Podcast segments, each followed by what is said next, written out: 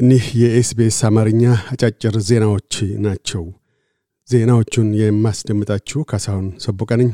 በአውስትሬልያና ኒውዚላንድ አስተናጋጅነት እየተካሄደ ባለው የሴቶች እግር ኳስ ዓለም ዋንጫ በዛሬ ዕለት ከቀትር በኋላ ደቡብ አፍሪካ ከስዊድን ጋር ትጋጠማለች። በተጨማሪም ኔዘርላንድስና ፖርቱጋል፣ ፈረንሳይና ጃማይካም የዛሬ ተጋጣሚ ቡድኖች ናቸው። በትናንትና ዕለት በተካሄዱት ግጥሚያዎች ጃፓን ዛምቢያን አምስት ለዜሮ፣ ዩናይትድ ስቴትስ ቬትናምን ሶስት ለባዶ፣ እንግሊዝ ሃይቲን አንድ ለዜሮ፣ ዴንማርክ ቻይናን አንድ ለባዶ በሆነ ውጤት ረትተዋል። ዛሬ ጁላይ 23 ማለዳ ላይ ምዕራብ አውስትሬልያ ውስጥ በተከፈተ ተኩስ ሦስት ሰዎች የመቁሰል አደጋ ደርሶባቸዋል። ከቆሰሉት ውስጥ ሁለቱ ወንዶች በጽኑ የቆሰሉ ሲሆን አንዲት ሴት ቀላል የመቁሰል አደጋ ደርሶባታል። የኦበርን ፖሊስ ጥቃቱ ሆን ተብሎ የታለመ እንደሆነም አመልክቷል። የአውስትሬልያ ፌዴራል መንግሥት በነባር ዜጎች እና በተቀሩት አውስትራሊያውያን ዘንድ ያለውን የዲጂታል ቴክኖሎጂ ልዩነት ለማጥበብ አዲስ ዕቅድ አውጥቶ ይፋ አድርጓል።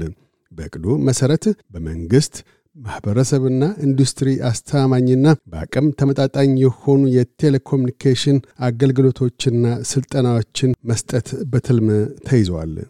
ወጥነት ያለው በፈቃደኝነት ላይ የተመሠረተ ወሲባዊ አፈጻጸም ሕጎች በመላው አውስትራሊያ ግብር ላይ እንዲውል የመስኩ ተጠባቢዎች፣ ተሟጋቾች፣ ደጋፊዎችና አገልግሎት ሰጪዎች በመጪው ሳምንት በሚካሄደው የሕግ መወሰኛ ምክር ቤት ስሚ ላይ ቀርበው ምክረ ሐሳቦቻቸውን ሊለግሱ ነው።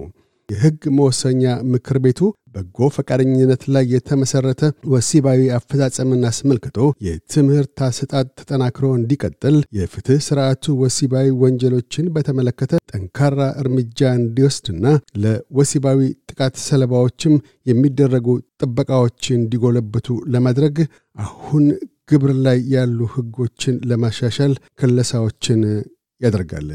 ስደተኞችን በውጭ አገሎ ማቆያ ማዕከላት እንዲዘጉ በመላው አውስትሬልያ የተቃውሞ ሰልፍ ተካሂዷል። የሰብአዊ መብቶች ተሟጋቾች የአልቤኒዚ መንግሥት የናሩና ፓፓ ኒውጊኒ የእገታ ማዕከላት እንዲዘጉ ጠይቀዋል። ከ2013 ጀምሮ በተቋቋሙት የስደተኞች አግሎ ማቆያ ማዕከላት ከ3000 በላይ ስደተኞች ተገለው እንዲቆዩ ተደርጓል። በግሪክ ሮድስ ደሴት በደረሰ የደን ቃጠሎ ሳቢያ በመቶዎች የሚቆጠሩ ነዋሪዎች ቀዮቻቸውን ለቀው እንዲወጡ ግድ ተሰኝተዋል። የባህር ዳርቻ ጠባቂና ከ20 በላይ የግል ጀልባዎች ተባብረው ከአንድ ሺህ በላይ ሰዎችን ወደ ደቡባዊ ምስራቅ ደሴቶች አጓጉዘዋል። በሌላም በኩል ከአርባ ዓመታት ወዲህ ካናዳ ውስጥ የጣለው ከፍተኛ ዝናብ በጣሙን አሳሳቢ ሁኔታ ያስከተለ መሆኑን ጠቅላይ ሚኒስትር ጀስቲን ትሩዶ ገልጠዋል። በኖቫ ስኮቲያ አውራጃ ከ20 ሴንቲሜትር በላይ ከፍታ ያለው የዝናብ መጠን ተመዝግቧል። አንድ የቅዱስ ቁርአን በዳኒሽ የኢራቅ ኤምባሲ ፊት መቃጠልን ተከትሎ ባግዳድ ውስጥ ከፍ ያለ ተቃውሞ ተቀስቅሷል።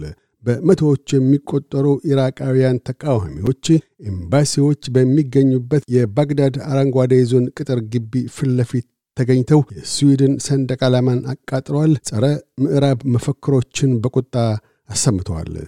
ፖድካስቶችን ለማድመጥ SBS Amharic ን ይከተሉ ወይም SBS dot com dot au አምሃሪክ ድረገጽን ይጎብኙ።